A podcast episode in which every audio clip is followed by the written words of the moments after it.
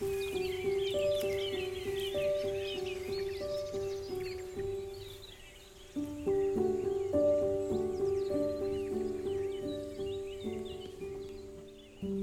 ti do il benvenuto alla seconda stagione di South Tune Podcast Il benessere dopo il trauma. In questa nuova stagione ti porterò interviste esclusive con professionisti di diversi settori che ti offriranno i loro strumenti per superare le loro difficoltà e camminare verso il benessere.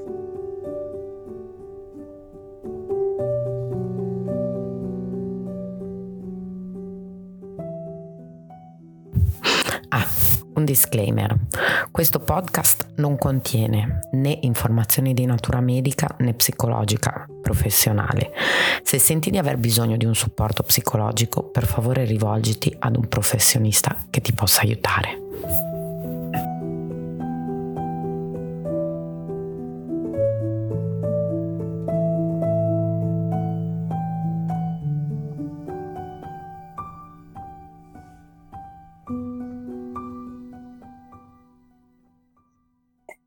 Ciao Carolina, benvenuta alla terza puntata della seconda stagione di South Tune Podcast, il benessere dopo il trauma.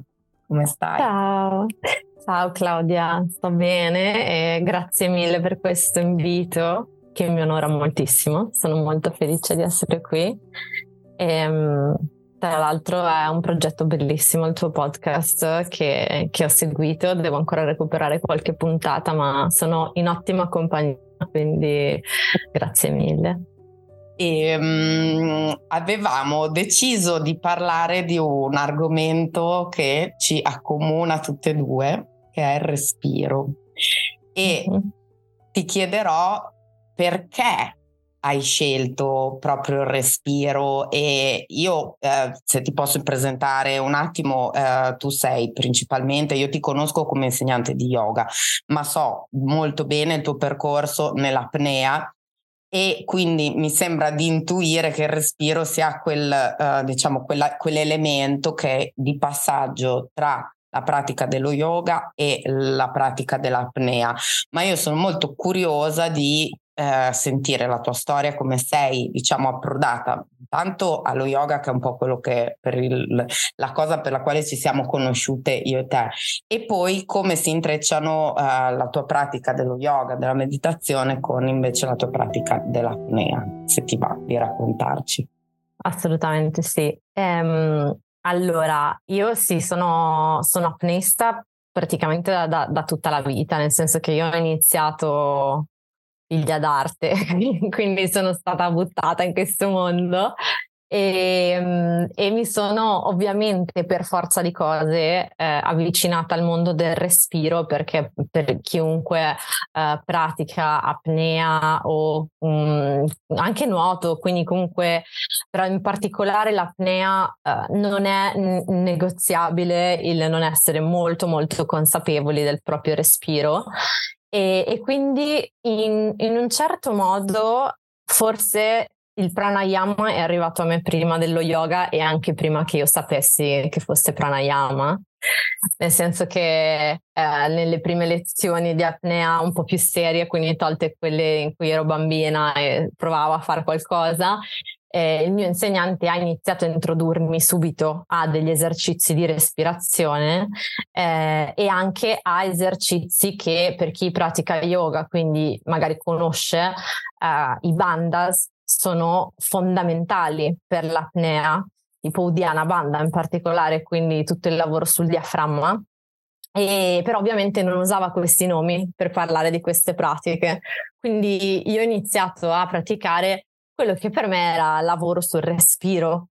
E, e mi rendevo conto da subito che aveva degli effetti sulla mente e che è anche quello che gli insegnanti di apnea ti insegnano, nel senso che eh, ti dicono devi imparare a, fa- a, eseguire queste tecniche in un certo modo perché eh, l'obiettivo è proprio quello di eh, ovviamente prepararsi per l'immersione ma anche preparare la mente per l'immersione e il modo in cui tu eh, reagirai e, o agirai meglio eh, a livello mentale durante un'immersione. E, e, quindi da subito mi sono resa conto di quanto il respiro fosse connesso con la mente e la mente e il corpo. Però ho unito sicuramente di più i puntini nel momento in cui eh, ho iniziato a studiare yoga e pranayama in modo più formale. Quindi un po' più avanti nella vita, verso i 18 anni ho fatto la mia prima lezione di yoga come studente e tra l'altro in un posto dove tipo ero l'unica giovane, nessuno altro aveva la mia età, in una di quelle salettine un po' abbandonate, così. E credo fosse tipo anche quasi gratis o offerta, una cosa del genere. E io in realtà sono andata lì perché stavo attraversando un periodo difficile della mia vita e avevo bisogno di supporto ulteriore e mi era stato consigliato di provare lo yoga e ho detto ok. E nel momento in cui mi è stato introdotto il pranayama in quel setting, ho detto ma aspettate un attimo perché qui c'è qualcosa che, che mi torna, no? che, mi, che mi inizia a tornare e, ed effettivamente eh, tutto ciò che era già il mio bagaglio, che però per me eh, faceva parte del mondo sportivo, ha iniziato a diventare anche qualcosa poi di spirituale. Questo però senza tralasciare, cioè per me ora è una pratica spirituale assolutamente il pranayama formale, ma mh, non ha mai smesso di essere anche una pratica molto legata al corpo e la mente, quindi senza anche per forza dover parlare di spiritualità, eh, ha degli effetti tangibili sul, sul corpo e sulla mente. E mi sono anche resa conto di aver avuto il grande privilegio di studiare il respiro, proprio perché è legato allo sport che praticavo, che è una cosa che invece non si fa praticamente nessun altro sport, nessun'altra situazione. Eh, è una pratica che non viene tramandata e ripeto, lasciando anche perdere tutto l'aspetto spirituale, proprio l'aspetto fisiologico del respiro, la coscienza del respiro. E, ehm, ed è un grande peccato perché ha un potenziale enorme mi hai fatto fare un collegamento pazzesco, mi è arrivato un insight proprio perché io da bambina non praticavo apnea, ci tengo a, ma eh, cantavo, eh, ho studiato musica fin da bambina e ho fatto tante diciamo lezioni di canto di coro e la respirazione diaframmatica era l'ABC, quindi adesso mi hai, e io sapevo che era una cosa che mi calmava molto perché poi per, per cantare bene bisognava semplicemente aumentare la portata appunto del polmonare, quindi praticamente si faceva solamente respirazione diaframmatica. Ma questo tuo racconto a me mi ha scatenato, tipo mi, ha, mi, hai aperto tutta una serie di memorie di quando da bambina mi mettevo le mani sulla pancia sdraiata sulla schiena per cercare di addormentarmi perché eh, effettivamente funzionava. E quindi grazie perché eh, ed è assolutamente, mi collego un attimo a quello che hai detto, la questione mente perché come sappiamo tutte e due il, il pranayama è l'ultimo eh, delle anga esterne prima di arrivare al pratyahara dharana che sono elencate nella Shanga Yoga di Patanjali, quindi le prime quattro anga esterne, l'ultimo è il pranayama e si dice che sia il, proprio il tre d'union tra il, diciamo, la parte esteriore del, del corpo, della vita, fino ad arrivare proprio alla parte invece mentale, la concentrazione, appunto in chiusura dei sensi e poi da lì in su. Per cui... Certo. E, Assolutamente. E quindi tu eh, com- come usi il pranayama nel tuo quotidiano? Allora, eh, innanzitutto io ho iniziato proprio mh, mm, dopo questo incontro fra l'apnea e lo yoga e quindi il pranayama, chiamiamolo un po' più formale, ok?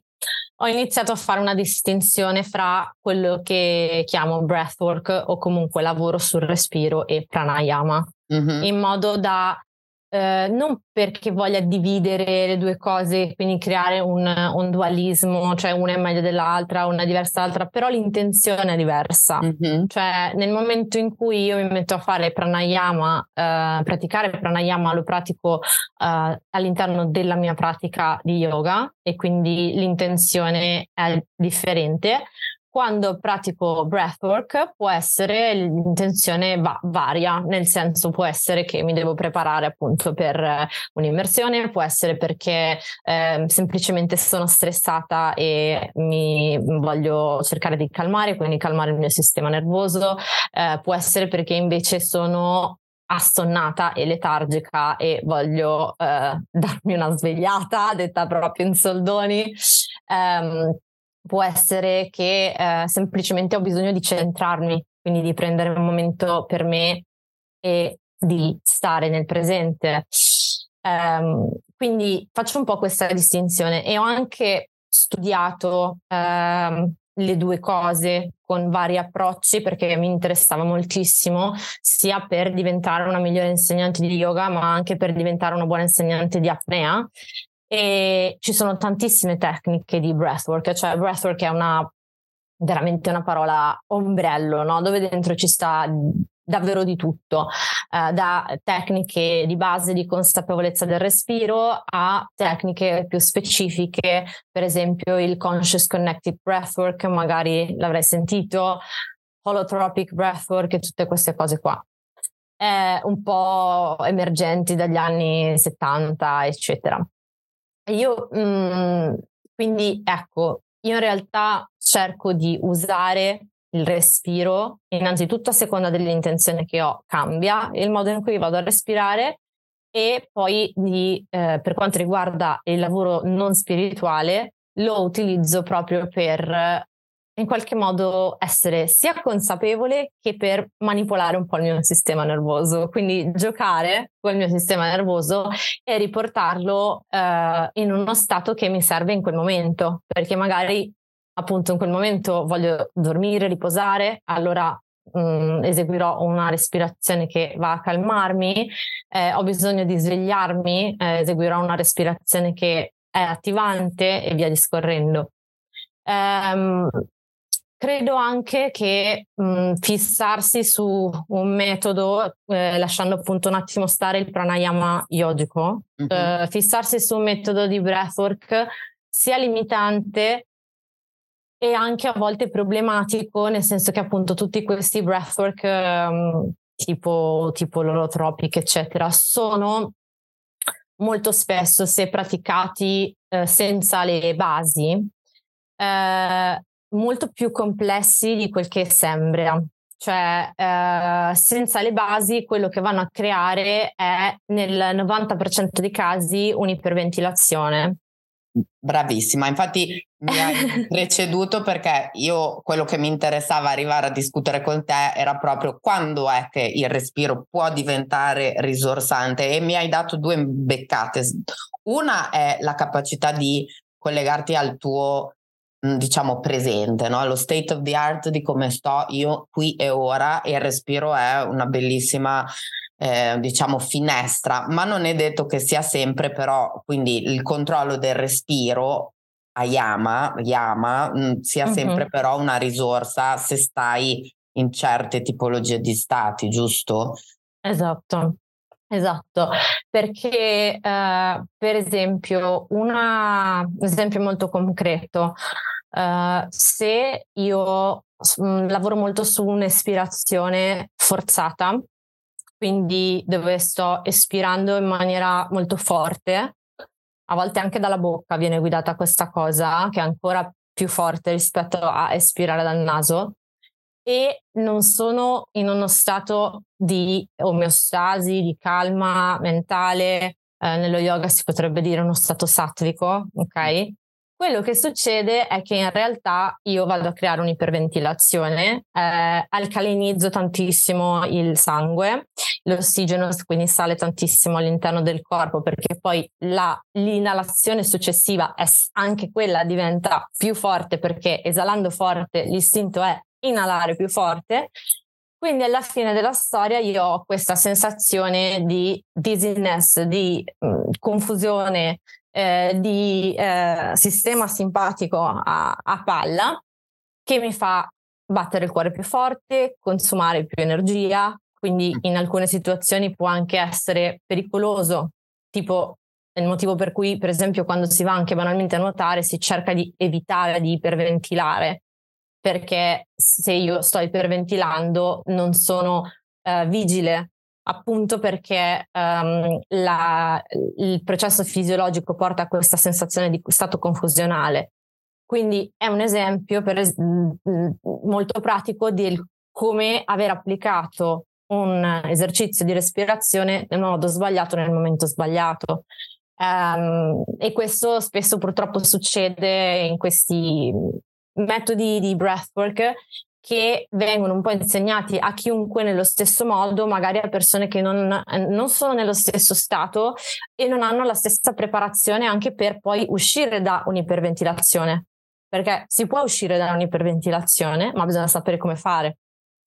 Altrimenti poi ti trovi o quello che si spaventa o la persona che dice oh mio dio ho visto uh, cioè, la reincarnazione di mia zia e in realtà non è che hai avuto una visione è che eh, la tua mente era annebbiata perché stavi iperventilando tantissimo.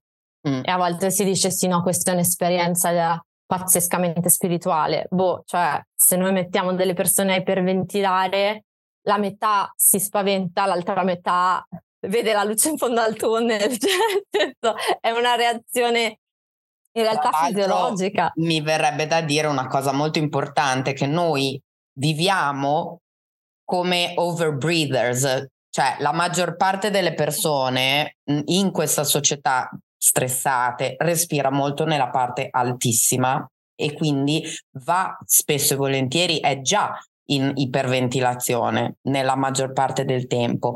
Infatti il problema, cioè il che va a alimentare, appunto, come hai detto tu, sistema simpatico, una persona che soffre di attacchi di panico, ansia generalizzata, cioè fare questo tipo di cose è come buttarlo dentro al fuoco e non tirarlo mai più fuori, quindi non va bene.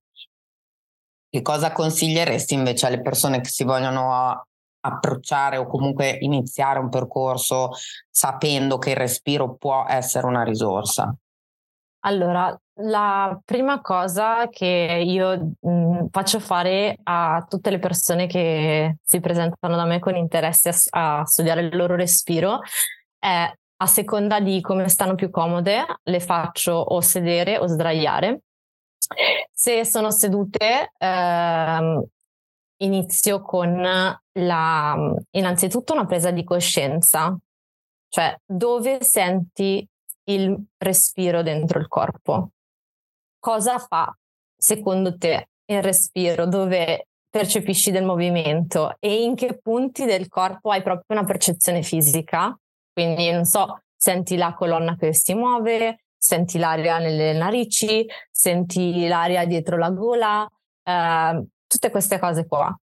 Ehm, per arrivare poi a iniziare a costruire un respiro più profondo e qui mi aiuta un po' con la, la tecnica yogica del respiro in tre parti eh, per iniziare a lavorare davvero con una percezione del diaframma e quindi da la pancia, petto, zona clavicolare, eccetera.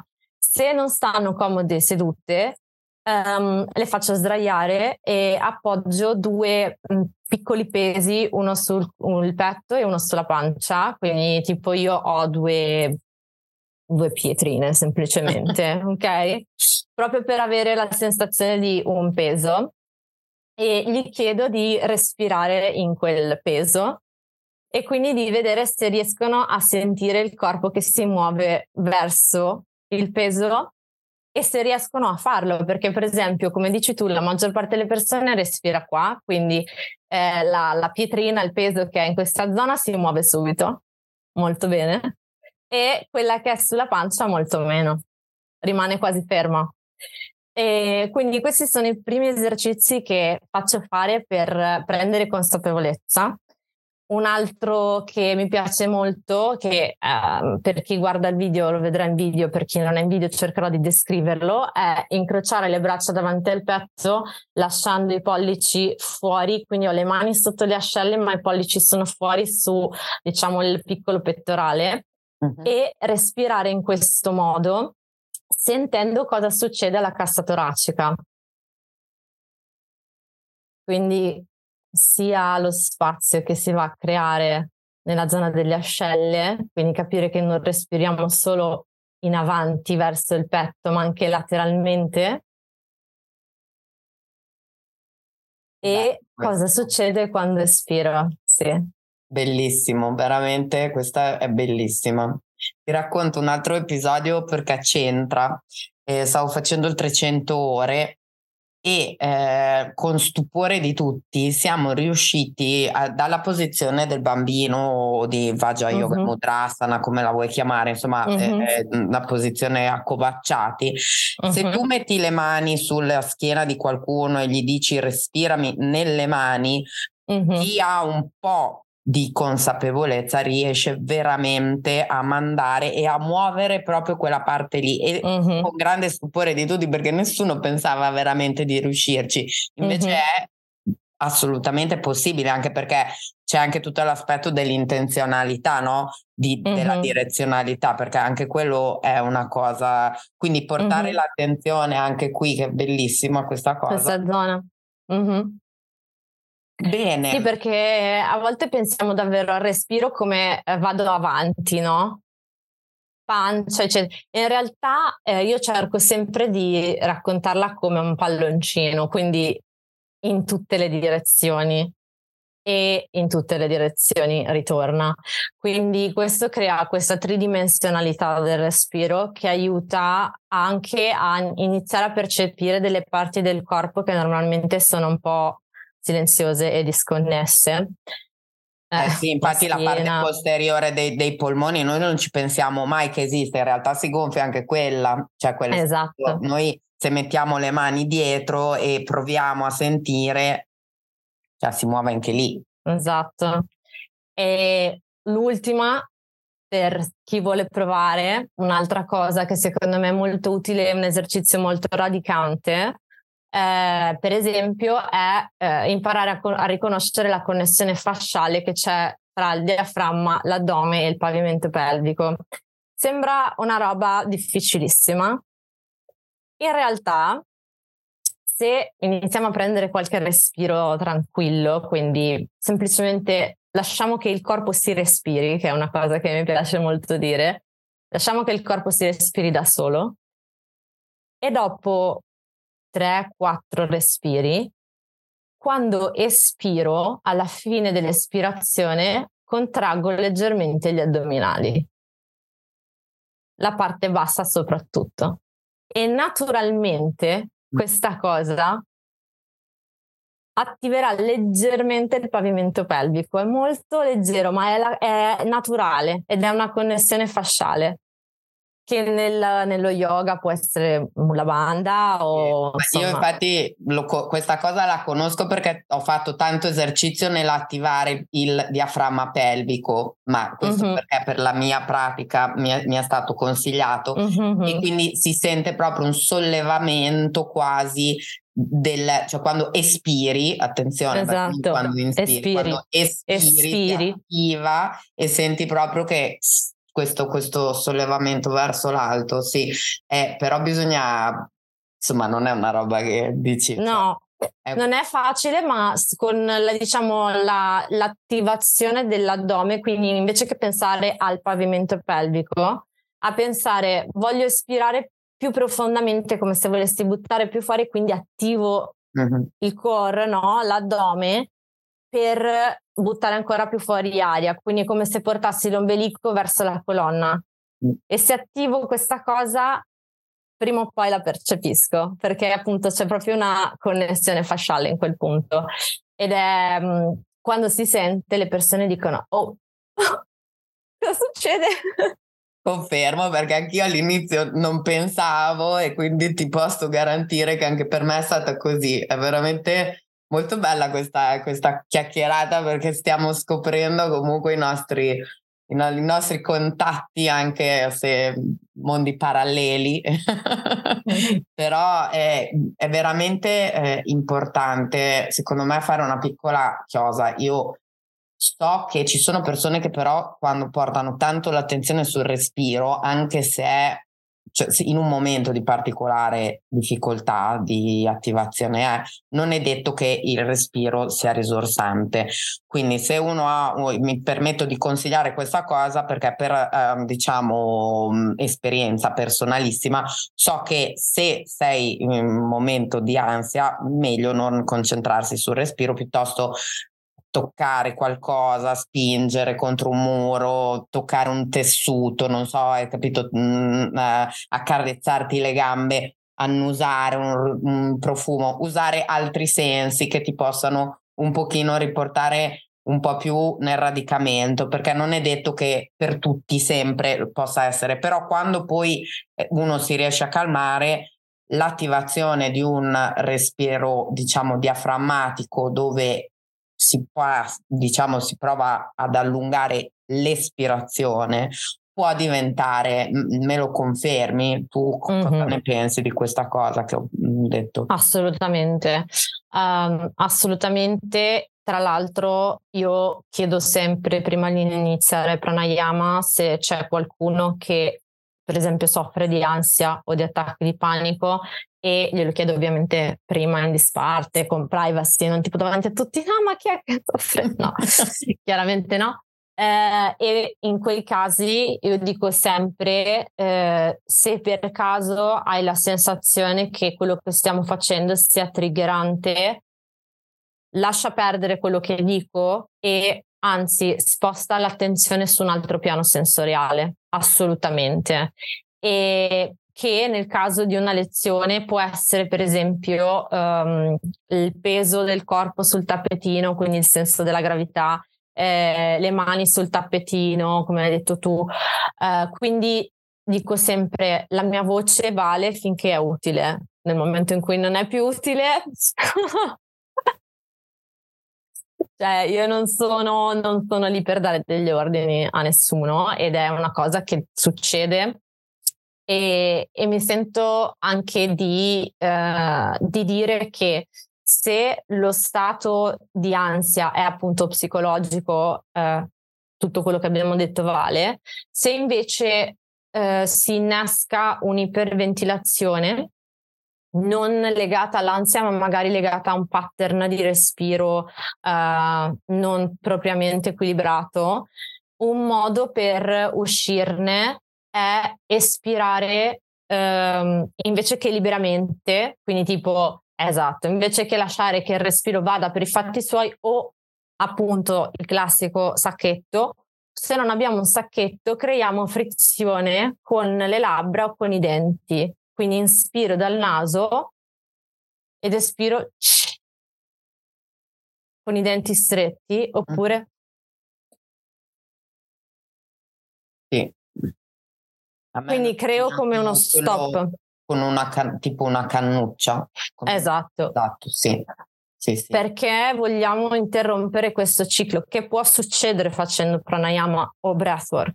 Mm. Perché magari eh, eh, non siamo riusciti a seguire il pattern ed entriamo comunque in uno stato di iperventilazione non voluto e, e, e c'è il modo di uscirne ed è appunto creare un qualche stop all'espirazione, che appunto possono essere i denti, le labbra, la cannuccia, il sacchetto, eh, per avere un blocco dell'espirazione così continua e forte.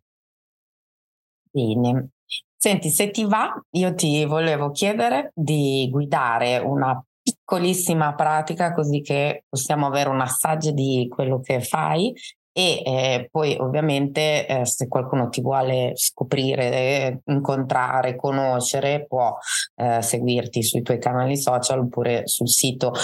Meglio il sito di, della tua scuola di surf oppure... Allora sì, meglio il sito del, della scuola di yoga e surf perché lì è dove sono pubblicate sia le classi, vabbè, che teniamo qui adesso a Fuerteventura, ma anche dal mese prossimo ci saranno delle offerte live su Zoom un paio di volte al mese.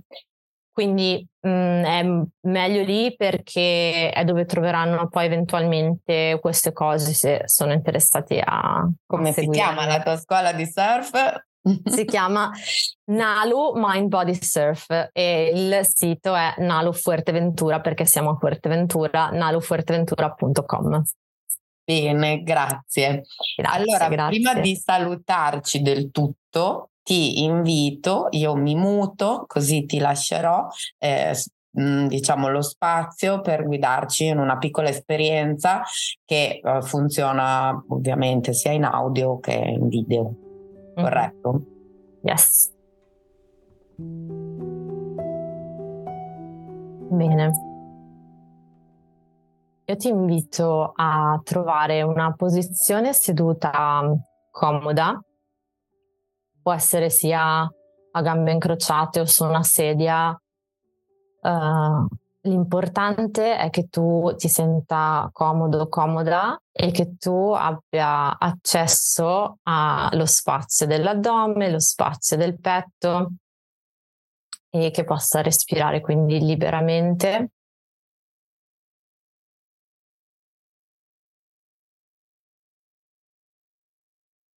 e la prossima volta che espiri ti chiedo se non l'hai già fatto di chiudere gli occhi.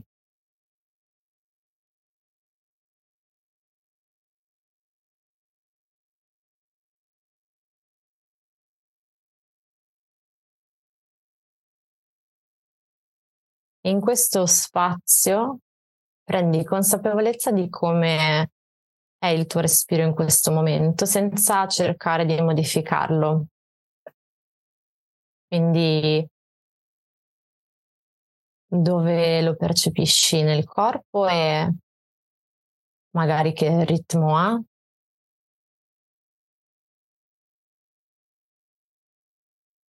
Quindi lasciamo che il respiro sia libero prima di applicare qualunque tecnica in modo da prenderne consapevolezza.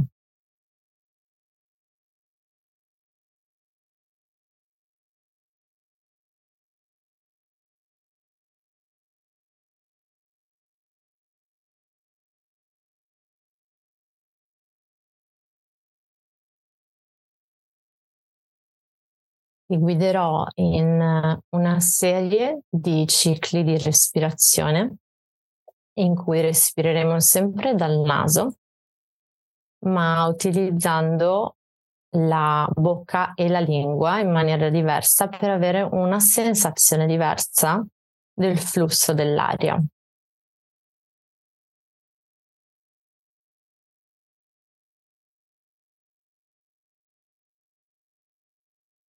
Faremo 20 respiri insieme, possibilmente continui, quindi senza apnee. 4 più brevi e uno più lungo, quindi in totale 20, per cui 4 respiri brevi, uno lungo, 4 brevi, uno lungo, ma non ti preoccupare perché sono io che ti tengo il tempo e iniziamo respirando solo dal naso. Quindi inizialmente sarà qualcosa tipo quelli brevi e quello lungo sarà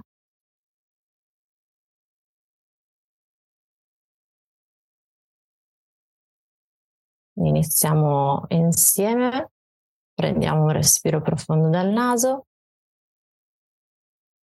Espiro dal naso.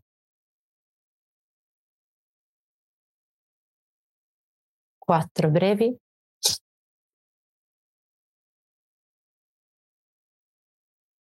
Uno lungo.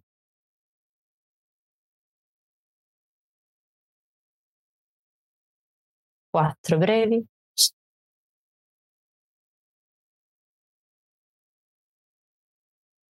Lungo.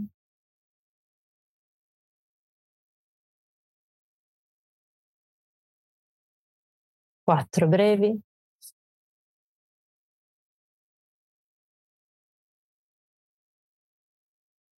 Lungo.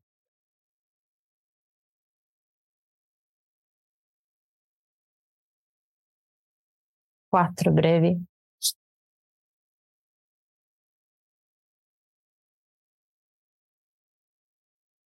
Lungo.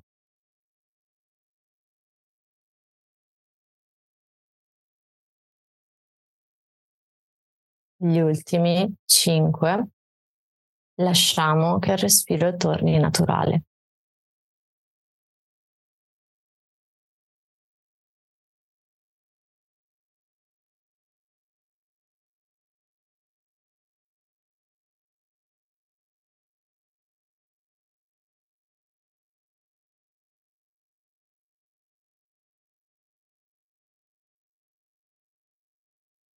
Ci prepariamo per il nuovo ciclo in cui teniamo diciamo, la stessa identica cosa, ma teniamo la lingua fra i denti. Questo aiuta molto quando, per esempio, siamo un po' arrabbiati dobbiamo sfogare un po' di rabbia. Fare 20 respiri connessi con la lingua fra i denti, respirando dal naso, quindi la bocca è chiusa ma la lingua è fra i denti. Prendiamo un respiro insieme. Respiro. Lingua fra i denti e iniziamo.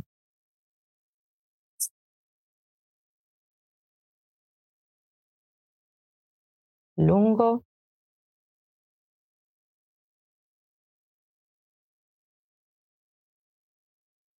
Corto.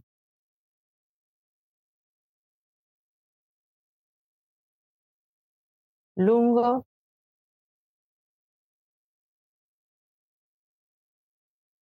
Ultimo ciclo?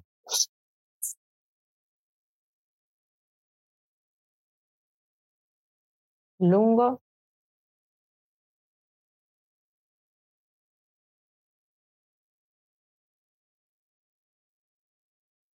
E torno a respirare naturalmente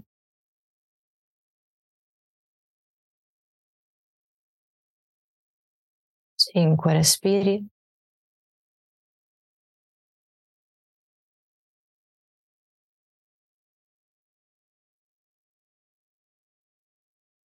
L'ultimo ciclo, stessa identica cosa, respiriamo con la bocca aperta, quindi respiriamo sempre dal naso, ma lasciamo la bocca aperta.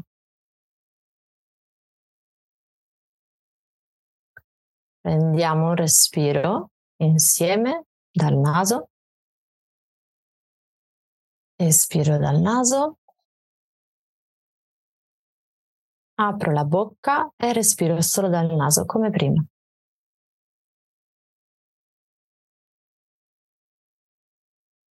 Lungo.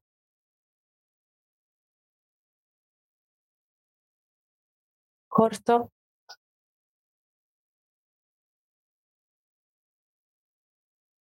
Lungo?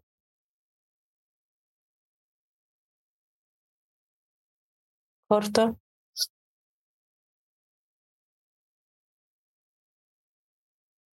Lungo?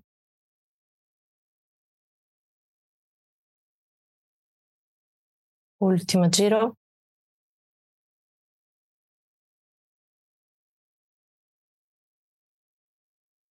Lungo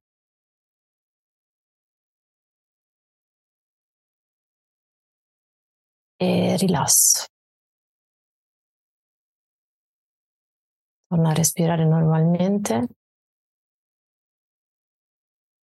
profondamente. E come avrai notato, quest'ultima respirazione ti fa prendere consapevolezza della base del palato, la parte più profonda del palato, che naturalmente avrai chiuso per poter respirare solo dal naso con la bocca aperta.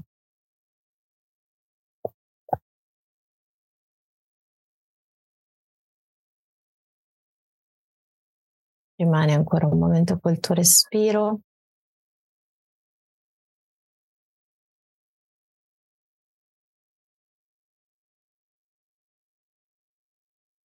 e quando te la senti puoi concludere la tua pratica con ancora un respiro consapevole dal naso, inspiro, espiro.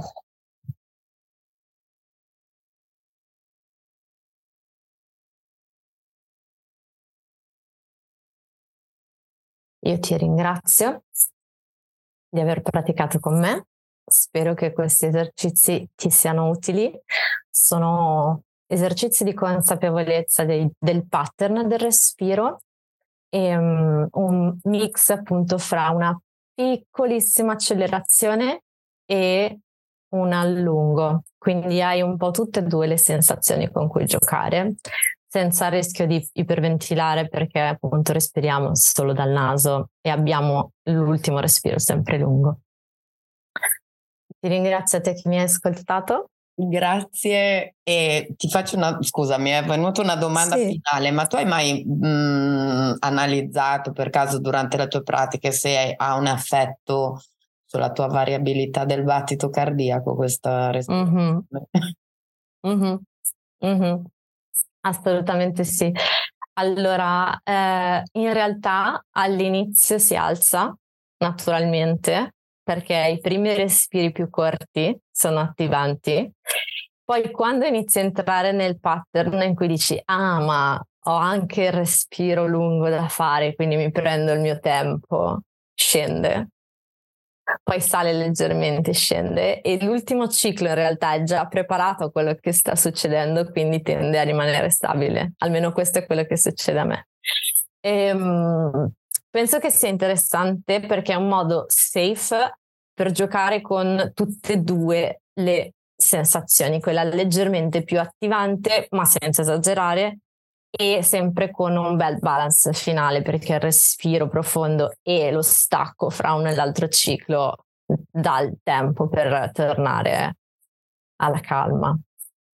Io ti ringrazio tantissimo per essere stata qui con me. Invito uh, tutti a che chi non ti conosce già, ovviamente ti conoscono già tutti, ma scherzo, però a parte gli scherzi, eh, questa, secondo me questa eh, tua mh, mm, versatilità e soprattutto capacità di guidare una pratica di respirazione in maniera così precisa non è una roba facilissima.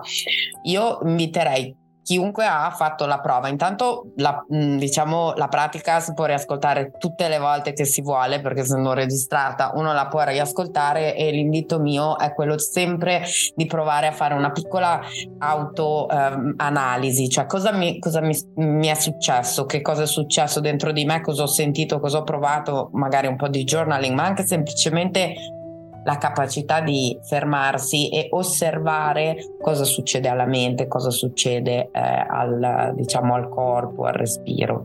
Io ringrazio tantissimo Carolina per essere stata Grazie. con me e mm, niente, ti aspetto, poi noi ci rivedremo in altre situazioni e ringrazio tutti chi, coloro che hanno ascoltato e ci rivediamo alla prossima puntata.